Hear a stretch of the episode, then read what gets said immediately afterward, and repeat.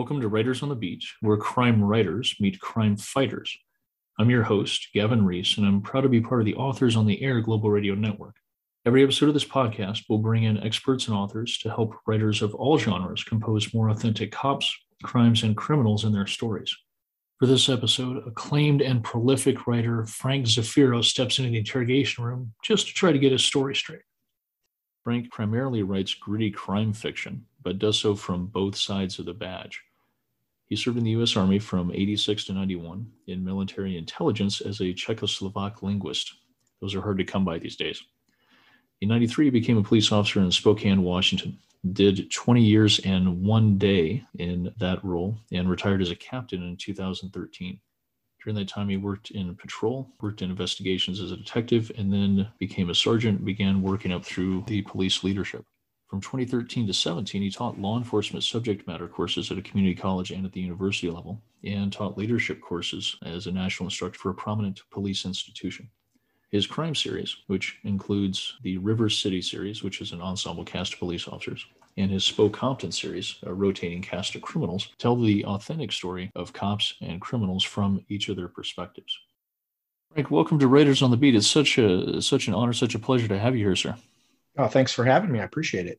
For readers and fans who are unfamiliar with your work, can you give us a little bit of your background and, and your writing and why people should uh, should get to know you and become a fan? Uh, sure. Uh, I, I, expect that's probably most readers. um, so uh, I write under uh, the pen name of Frank Zafiro for, for crime fiction. Um, and I published over 30 uh, crime fiction novels. Um, I, I, would describe them as a whole, I guess, with the, the tagline that uh, I write gritty crime fiction from both sides of the badge. Uh, the reason I guess I can write from both sides of the badge is I was a police officer for, for 20 years and a day. And uh, I retired in 2013. Uh, but I don't just write, you know, police centric crime fiction. I write some hard boiled and some noir type uh, stuff from criminal standpoint uh, as well. and then some stuff maybe that'd be harder to classify as to which to which it is. Um, and, and a lot of the books that I've written are part of one series or another. Uh, for instance, my River City series is kind of my flagship series. That's a police procedural series with an ensemble cast that focuses on the police officers as as the uh, putative good guys, but they're not perfect and they're not uh, they don't always succeed, or at least not completely, and, and certainly never without a cost. Um, and then on the flip side of that, I have the uh, SpoCompton series, uh, which is uh, all about people on the other side of that badge, the criminals, and they're they're the focus of it, uh, and then everything in between, uh, private investigation series, uh, the Kopriva mysteries, uh, and the Jack McRae mysteries, and and my Anya series is kind of your hard boiled sort of series. and, and even an assassination hitman series with yeah. Eric Beetner called the uh, Bricks and Cam Jobs uh, series uh, with a pair of, of hit, hit a hitman and a hitwoman that uh, that we wrote a trilogy of. So it, you know, I, I, always tell people, you know, unless you're a cozy reader, in which case I have some suggestions to make. Uh, but unless you're a cozy uh, reader, I've I've pretty much got you covered for your style of, of crime fiction that you like. Um, and that's kind of fun because you can bounce around and write different things and it doesn't become stale that way. Yeah, and I, I really appreciate as a as a reader, um, there's a tremendous difference in going through a book when the author has actually been in the position or a similar position of what their characters, the protagonist or the the uh, the villains have been in. And there's uh, such a difference in reading through those books and, and sensing that personal experience. I think it makes uh, a much better experience for the reader and, and, it adds so much authenticity to what you're actually doing and and you can't fake it very well i mean you can do all the research in the world and and you can get the facts right. And of course i would always urge people to do that. You know you don't want to be factually incorrect. I mean uh, nothing takes somebody out of a story faster than something you know some glaringly obvious error. Uh, but the difference i think sometimes between uh, people who have been in a position that they're writing about and those who haven't is more on the smaller nuances and the smaller details. And and even just the way things are presented and the way people talk you know maybe you get the slang right as as someone who hasn't done that but it but you're not quite using it 100% accurately you know so yeah you, the code is correct but it's not how they would maybe say it or the order they would mm-hmm. say it in or whatever just small things like that um, that people might not even realize they're they're sensing or, or, or perceiving that that really can make the difference and and authenticity when it comes to the police procedurals in particular is something that people comment a lot in uh, you know in reviews or when they get back to me or, or, or whatever on on some of these books and and that's always good to hear Mm-hmm. uh, especially when it comes from other cops. I mean, I had a yeah. review recently for the first book in that River City series where, you know, guy said it was a tough read for him because he's retired law enforcement, but it also, uh, you know, took him down memory lane and that mm. it was the most accurate depiction of, of real police work that he's ever read. I mean, when an expert says that, that's, that feels yeah. good. It knows you hit the right notes, you know? Yeah. You know, being able to, to be true to um, someone with similar similar experience and expertise and also provide a, a reader experience you know most of the job it's like 98% mundane and routine and 2% terror and uh, you know occasionally you you bridge the gap of those two things but um, you know trying to to equate that into a police procedure that keeps people turning the page uh, is is really a difficult thing to do and I, I think that that's that's something that uh, that good cops and good cop writers tend to do well yeah, because if you just wrote a depiction of what really happened, there'd be, as you said, there'd be so many long stretches of nothing. The uh, stakeout. That, yeah, people would be bored as could be. I mean, there's a reason why movies use montages and, and short little clips to pass that time. I mean, you know, it's just it would be boring. But that's the trick, right? Figuring out what's which details and processes are interesting enough to show uh, and highlight a little more fully and which things you can gloss over and, and people get the idea and they don't feel like they missed out on anything. With with your writing experience and having put out so much work, um, when did you know that you wanted to write fiction, and when did you actually write something someone else wanted to read?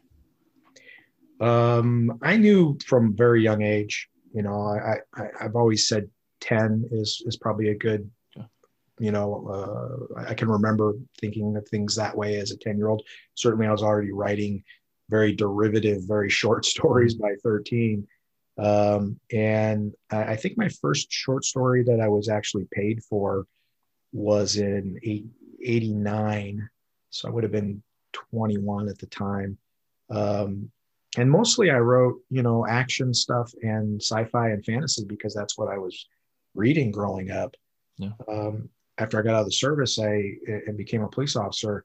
Uh, I kind of took a hiatus from writing fiction for a while, simply because I was learning a new job, uh, and then within that job, I was learning a new position. Um, uh, every couple of years, I mean, I became a training officer. I got promoted to corporal. I got promoted to detective. I was promoted to sergeant. I moved from this sergeant position to that sergeant position. I mean, and so every couple of years, I was having to learn a, a completely new position, and that was pretty time consuming. And I went back to college at the same time. I was going full time from 96 to 98 to get my degree in history. And so I just literally, you know, I was writing a lot, you know, mm-hmm. police reports and, and, and of course papers for school, but I wasn't doing any fiction. And when I finally got into a place in my career that was a little more settled, uh, I was in the same job for about three years, and it was a day a day tour, an office job. You know, I was a, I was an inside cat for a few years, I guess. Um, uh, which cops will know what I mean. Yeah. Uh, but then, you know, I, I ran into a, a, guy, I met a guy that, that through a, a, mutual friend who was also on the job, who was also kind of getting back into writing. And and we uh, teamed up and, and, started to encourage each other and stuff. And uh, uh, his name's Colin Conway, one of my writing partners. And uh, what came out then was crime fiction because that's what I was living. So I mean, that's really where that that started. Um, about 2004 with short stories, and, and ultimately the first book was published in 2006. With you talked earlier about uh, your uh, your characters and writing from both sides of the badge, and that's one of the other things that I think really sets uh, sets writers apart who have experience as either cops or criminals um, is that their protagonists, the the the villains, the the dark agents, um, tend to be more fully formed three dimensional people. And I think you know a lot of us, you know, at least from my own experience, you know, you get into cop work and it doesn't take more than a few minutes to realize that you know most of the people you're dealing with are desperate folks making desperate decisions and not inherently well, bad people. I've only run into a couple folks that I would say were actually evil. Mm-hmm. But beyond that, a lot of those things are circumstantially driven, but that doesn't always translate into into crime fiction. I think that's one of the things we tend to do better. Yeah, I think that it's exactly the opposite in a lot of crime fiction. It's because it's easier to create a villain who's, you know, uh, one-dimensionally evil. It doesn't take as much work. Yeah. Uh, but my experience was exactly the same as yours. I think uh, the way you describe that is is bang on. They are they're desperate people uh, making desperate decisions uh, because they're in desperate situations, and uh, frequently they're making that decision because they have responsibilities to others too. Uh, sure, there are career criminals out there that they just that's the life they learned and that's the life they're trapped in, and and and you know and everything. But uh, the vast majority uh, fall into that category that you just described. And so if you look at it that way and you kind of explore, well, why is this situation desperate? What would I do in that scenario? What could, you know, what, you know, you humanize them, you do, you have a much more fleshed out, much more real villain. And I like the gray characters anyway. I mean, I, I, I like the cops to have a little bit of gray in them. Yeah. I don't, I don't write Dudley Do Right. Not that there's anything wrong with Dudley. And, uh, and, and I think the same is true with your, with your villains. I think, uh, because honestly, no one's the villain in their own story. I mean, very few people anyway. Yeah. Uh, they all have reasons why they're the hero of their own mm-hmm. story, and yeah. And if you can find those reasons that they would cite, then then you can really humanize them. And you're right, that makes for a much better story, a much more satisfying read. And when you overcome a villain like that, um, I think it's it's more satisfying as well. Yeah, I think the on the kind of the flip side of that coin, um, I'm probably tend to also be a lot more uh, a lot more sympathetic to to my cops um, than than somebody who who hasn't you know walked a beat. Um, and you know one of the things that uh, that that I struggle with as uh, as a writer in, on my crime series is keeping the cops three dimensional and flawed without feeling like I'm in some way eroding public confidence in yeah. you know, in the institution. Yeah, that is a great observation, and and it's it's actually a uh, sometimes when I do interviews uh, like this or or uh, even written ones, you know, for blog uh, guest blogs or whatever. Uh, occasionally, someone will say, "What's one question that you wish wish someone would ask that they never do?"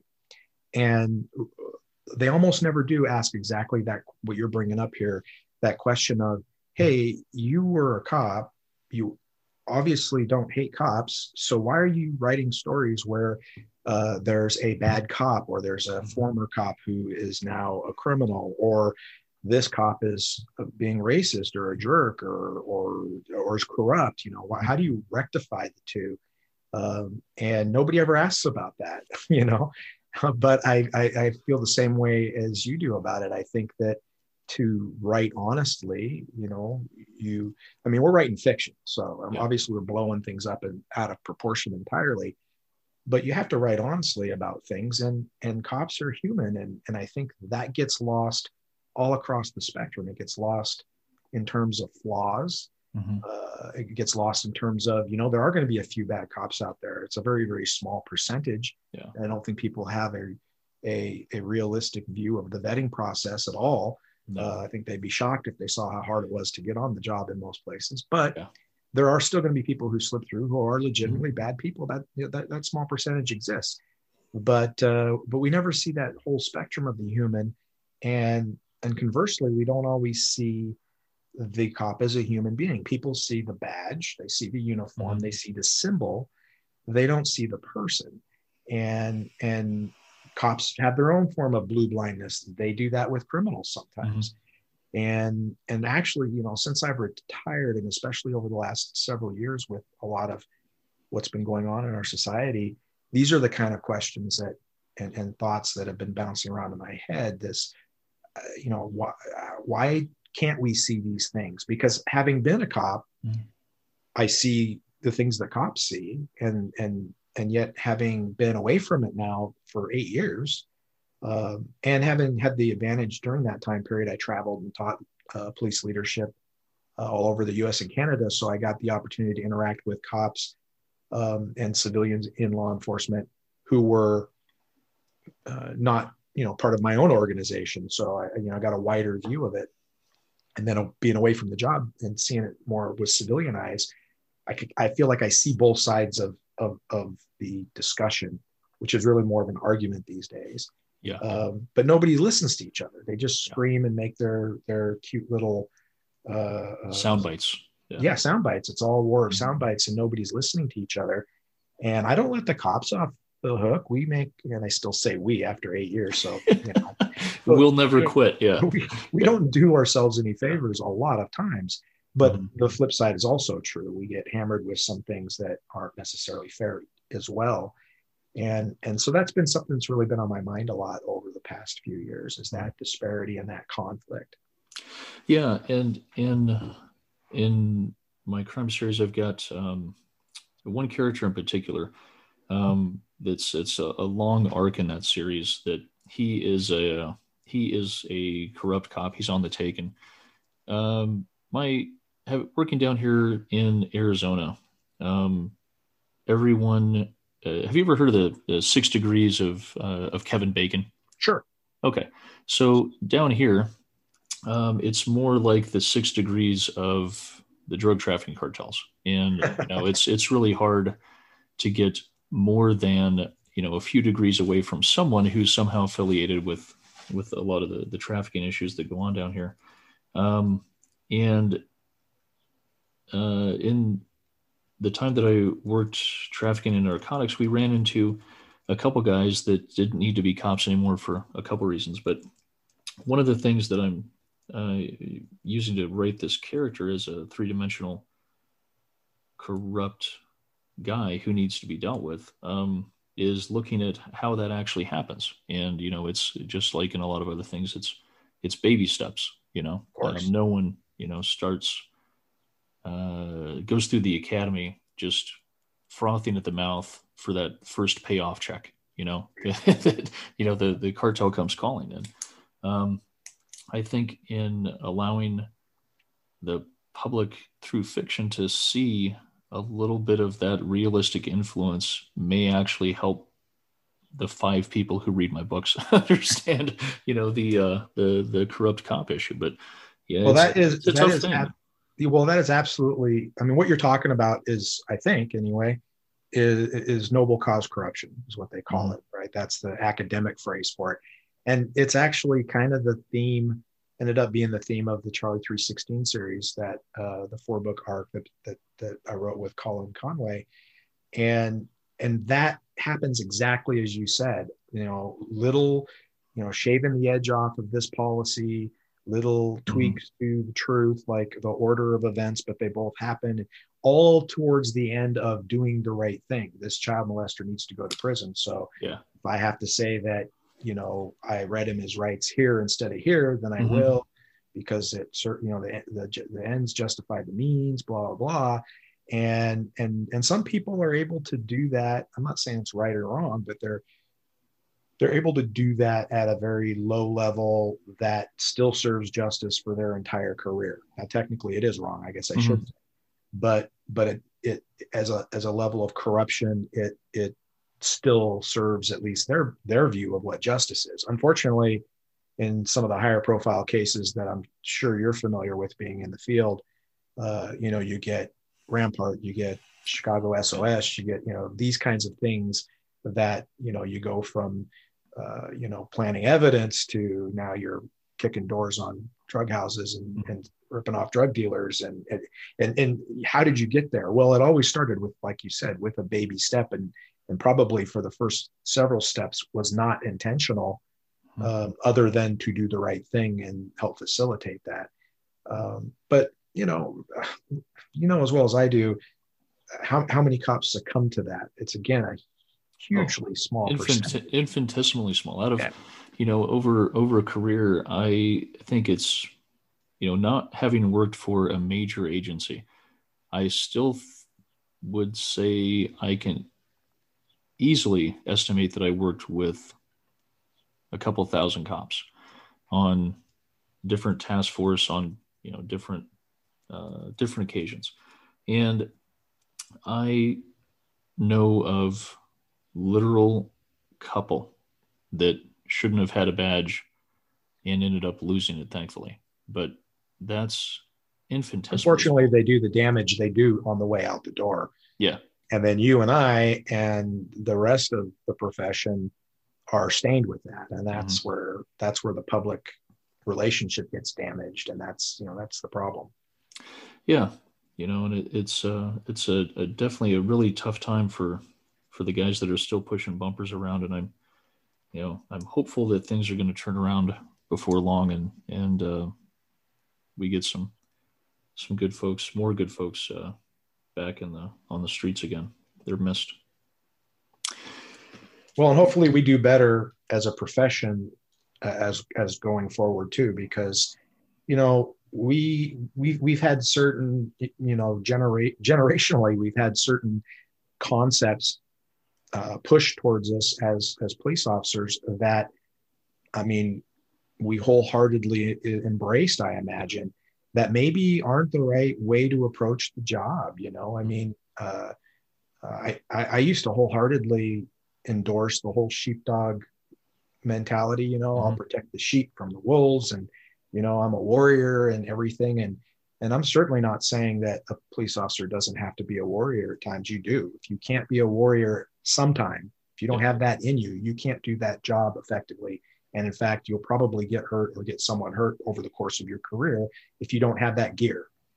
But to be stuck in that gear constantly has its drawbacks. Yeah. And even just using the sheepdog analogy, um, talk to some civilians and find out how insulting that is. You know, and I never thought of yeah. that idea yeah. until somebody mentioned it to me and they're like, I'm a sheep. You're calling me a sheep. And well, you know, it's just an analogy. Well, it's a stupid analogy. And here's why. It's like, yeah. Well, okay. Yeah. So then what, you know, how do, so how do you go forward with that community connection and yet still, you know, I mean, the, the, the soldier still has to be able to use the sword at times, you know, as well. And so it's, a, it's a tough blending uh, of, of concepts to best serve the public and best be able to serve the public without going over a line to where now you're you know an armed occupier uh, you know yeah. that's, that's not how you want it to feel no, no and I, I think when um when i was working in uh, as a as a training officer and then in our, our training department um,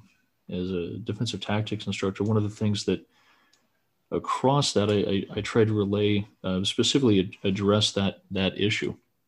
Um, is I really wanted our guys and gals to view themselves as servant guardian warriors, and the majority of the job is quality of life issues, and mm-hmm. occasionally you run into bad guys who need to be dealt with, and occasionally you have to pull the sword out of the sheath. But those three things are so disparate from each other um, in skill set and also in frequency. And the majority of the job, I think, is is really serving the public and each other.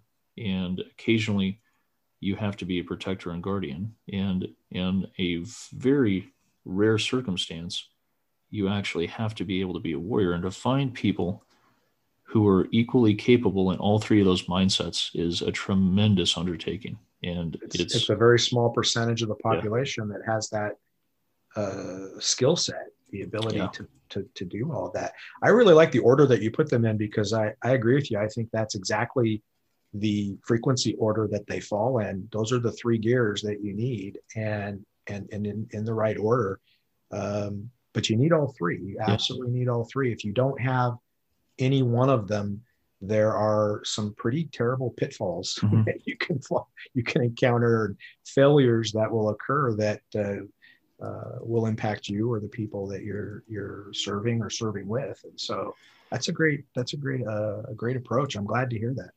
And I, I think you know from a, a character development standpoint for the folks who are listening, because it is so difficult um, to find folks who can be all three of those things. Um, you know, I, I, worked with cops who were absolute, just complete and total servants that they did a fantastic job in certain roles, but I would never have wanted them to be the first one following me into a foot pursuit.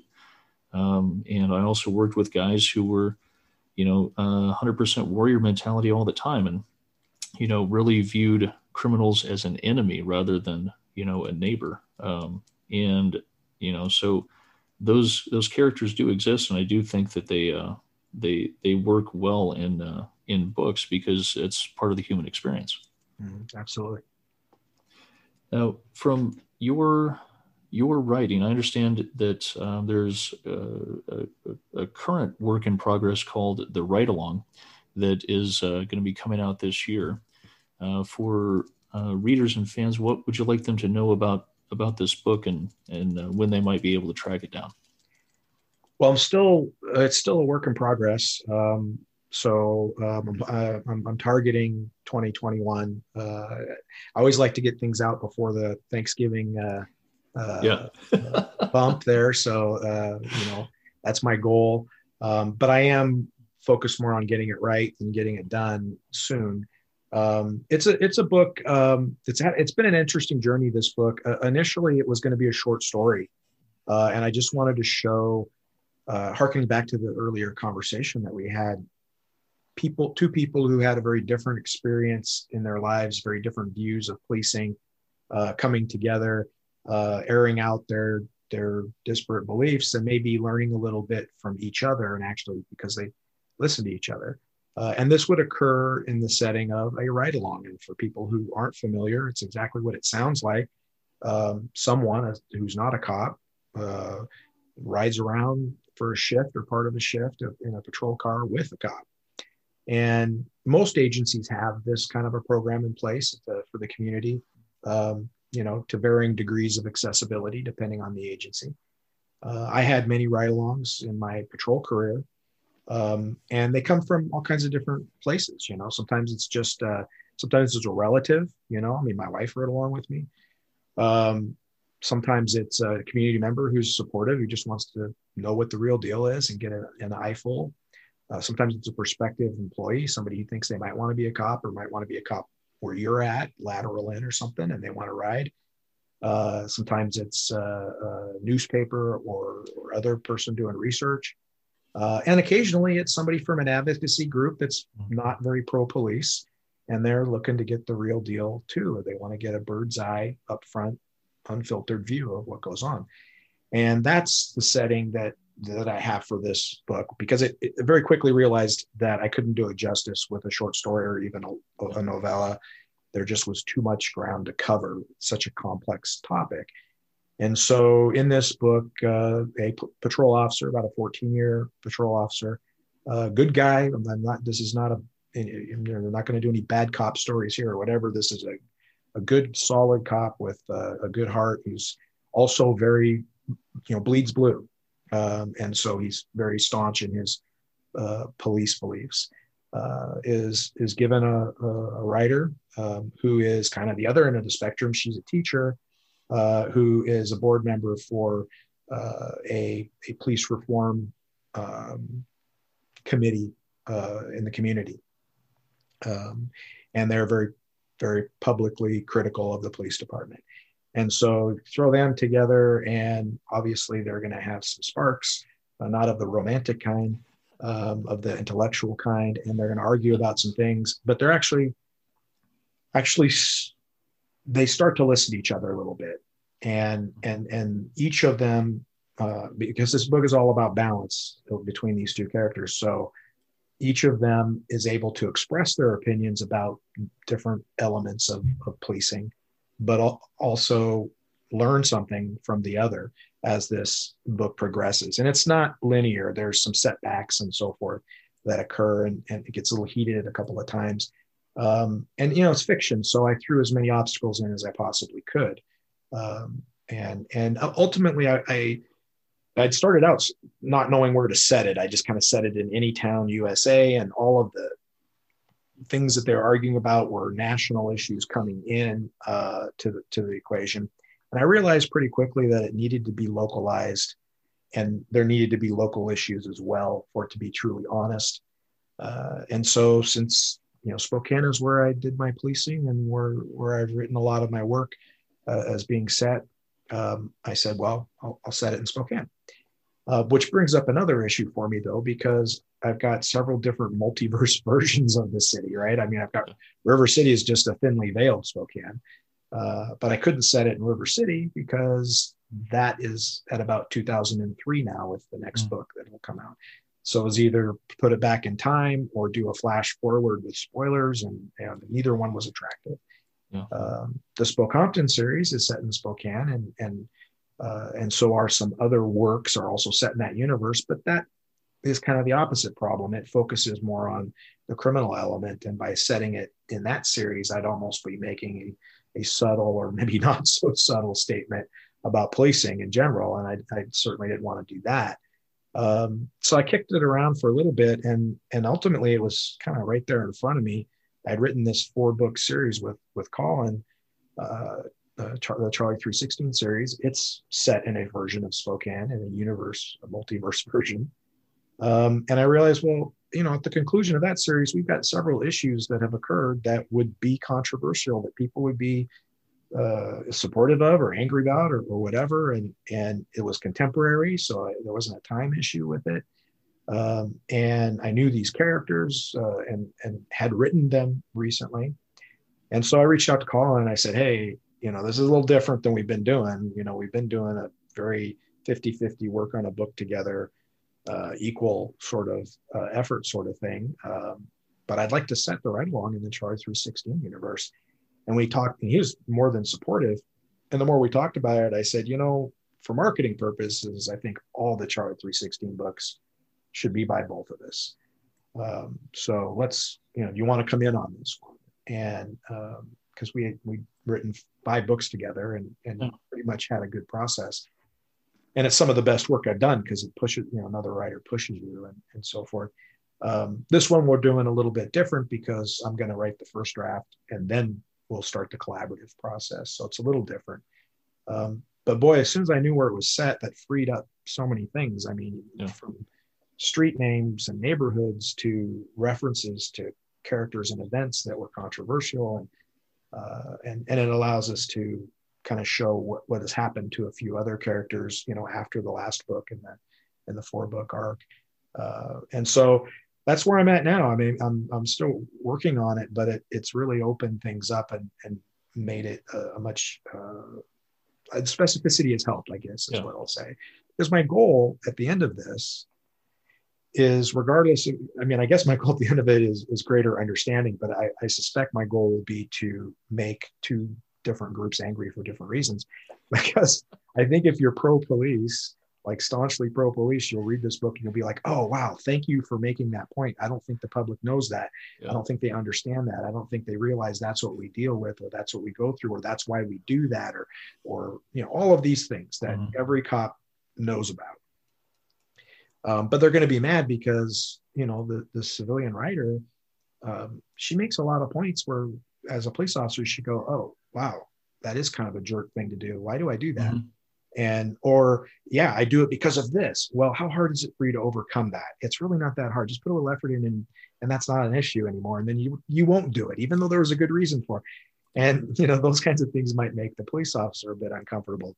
Conversely, people who maybe are critical of the police and read it uh, are, are, are going to be, I would think, glad to hear the different criticisms of policing as how as how individuals do it, mm-hmm. of it as an institution, and so forth, that the writer makes because she's smart. She's a smart woman. She didn't just arrive at these ideas, you know, because she took a class somewhere. She, you know, she has a lot of reasons for believing what she believes, and she's right about some of the things, or many of them just like the officers write about many things. So I'm sure they'll love to hear those, you know, knocks on, you know, and, and having certain things knocked down that maybe police officers trot out a little too often. but at the same time, you know, they're probably not going. to It's going to read like a little bit of an apologist love letter to law enforcement, where they see the police officer making good points. And this is because this is, at least as I see it, this is the reality. It's not black or white. It's not one side or the other. It's a very black and white. Uh, and I guess black and white's a bad way to put it because often race is an issue, frequently, but it's it, it's it's it's not a a uh, monolithic sort of thing. It's very gray, mm-hmm. and that's what I'm, I'm I'm trying to to to do. But it's challenging because there's a lot of ideas in there. There's a lot of dialogue, but you know there needs to be some action too, and mm-hmm. the action needs to make sense. And so it's been one of the hardest books I've ever tried to write. I'll be honest with you. It's been easily the most difficult.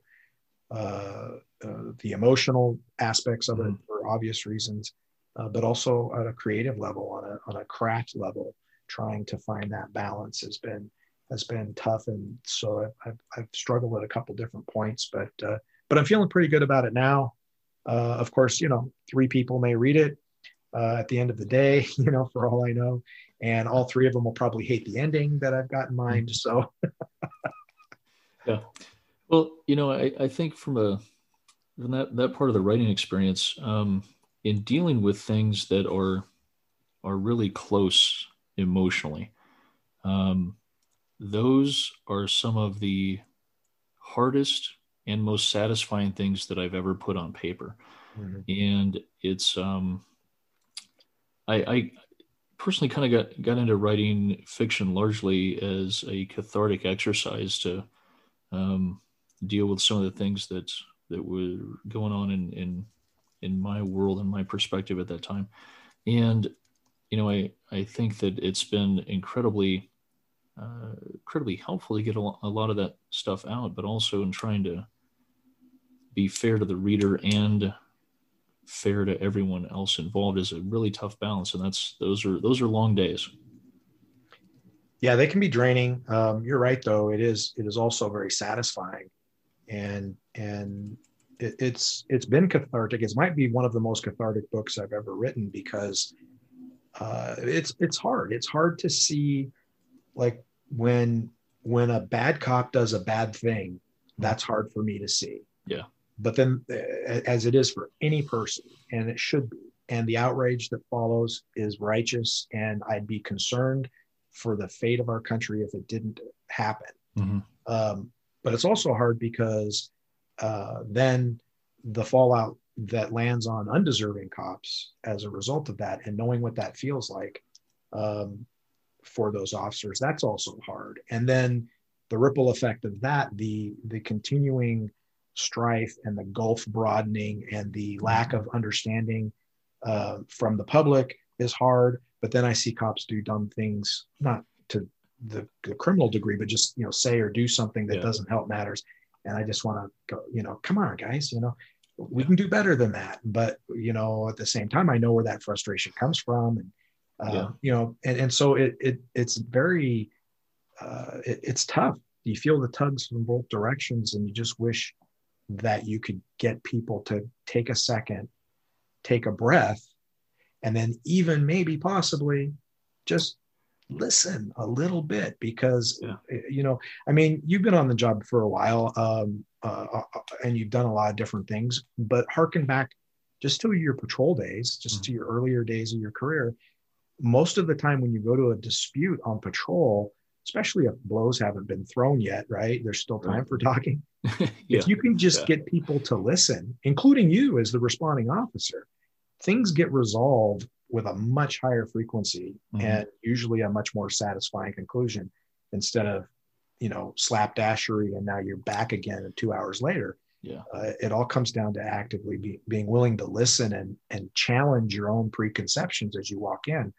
Um, and we don't do that often enough as people in this world. And that that's where my frustration has kind of come from. So yeah cathartic but difficult is a good way to put it. Yeah yeah, if you can get a young patrol cop to show up to those scenes um, humble and uh, attentive, um, you've, you've done your job. Which is yeah. tough because about that three year mark, you know, we all knew everything. I mean, it's basically like the teenager stage yeah. of law enforcement, right? You know everything. your sergeant's an idiot. You know, I mean, you know, policies handle, are dumb. Yeah, policies are dumb, and you can handle any call they throw at you because Mhm. you've been a cop for three years now. Yeah. And you know, I look Yeah. back on my Yeah. three year self and cringe sometimes at some of the ways I handled calls and things I could have done much, much better. Just by listening, like you said, and maybe not thinking I knew everything, you know. Mhm. Where where can readers follow you and uh, stay in touch? Maybe read a blog, check up on uh, on your works in progress, and see uh, where they can find you. Uh, well, the you know the, the the hub, I guess, would be my website, which is just frankzafiro.com. Uh, Zafiro is Z A F I R O, frankzafiro.com. Uh, everything kind of connects from there. But I'm on Twitter, uh, and uh, although some days I regret it, Yes. um, and, and Facebook uh, and and Instagram. So there's connections there. If you just put in Frank Zafiro, I'll come up. Um, and uh, I do have a blog. Uh, all the madness in my soul is the name of the blog, um, and I blog in frequently there.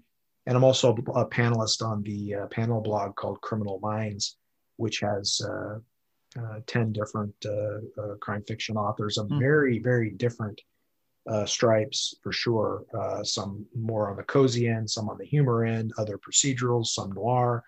Uh, uh, some really great writers there, and and I blog there. My turns like every two weeks, so uh, it's kind of a cool one to to follow. I, I do like to end the show with a bit of a hypothetical, if you're willing to play along, Frank. Sure. So, God forbid it should come to pass, but if you were to wake up tomorrow and find that you've been murdered, I wonder what two fictional investigators whom you don't write you would assign your own homicide. Oh, that's a really good one. You know, I, I- I told you before I get asked a lot of questions, and there's ones that people never ask. Uh, this is a this is a good one to pose. I, I've never presented with this before. Um, the first one that comes to mind, I think, is Harry Bosch, which is probably a pretty frequent answer if you ask this question a lot. But the thing I like about Bosch, uh, one of the things I like about Bosch is um, he he has two things really that really stand out. One is he has tenacity, Mhm. and boy, for an investigator of any kind, whether it's a police investigator or a private investigator, um, you know, tenacity is, I think, one of the top two or three traits that I would, you know, if I was creating a character uh, preference, that would be, you know, if I was rolling up a Dungeons and Dragons character, but for investigators, tenacity would be a, an attribute I I try to max out. Yes. Um, and and the other thing is is humanity. Um, one of the things he's famous for saying is, you know, everybody counts or nobody counts, and and that kind of ties into his tenacity as well. I mean, having skills as an investigator would be super important, but I wouldn't want someone to quit on me. Like if if if I wasn't an open and shut murder, um, you know, I, I'd want somebody who would continue to to look at things and not give up. And and I think that Bosch is a good character for that. Uh, the other one is uh, maybe a little bit uh, out there, um, but for some of the same reasons, I think I, I wouldn't mind if, um, as a private investigator, if Matt Scudder was on the case, Mhm. and and he's written by Lawrence Block uh, over 20 years or so, and character ages as he writes the series, which I, I always liked that. Mhm. Um, but the thing about Scudder is he has a very he does the typical things an investigator does. He goes and talks to A, goes and investigates the you know B, you know looks at site C, but the way he puts things together is is very atypical, and and sometimes it's almost like he's a more of a creative thinker than a lot of investigators. So if you had Bosch working on your case and and and covering all the police angles of it and being very tenacious and not letting go, and then you had someone like like like Scudder who who might solve the case because of the pottery shard he finds behind a you know couch or something. I mean, or because he talked to somebody on the train and they said a word that you know. I mean, just the way his mind works, you you, you could probably solve a murder that might go unsolved, and you know somebody's still working it because you got Bosch on the case, right? He's never That's right. up. yeah. So I think that uh, Detective Harry Bosch, written by Michael Connelly, and uh, unofficial investigator Matt Scudder, written by Lawrence Block, I think I'd be in good hands. Perfect. I think your homicide shall be solved quickly, sir. or eventually, at least. Yeah, yeah. it, has been an absolute honor to have you on the show, Frank. Thank you so much for making time and, and stopping in to share your expertise and your stories. Oh, thanks for having me. It's been a great interview. You've been listening to Writers on the Beat, where crime writers meet crime fighters, a copyrighted broadcast of the Authors on the Air Global Radio Network. I'm your host, Gavin Reese, and this episode's guest has been Frank Zafiro. Until next time, take care of yourselves and each other. Be safe out there.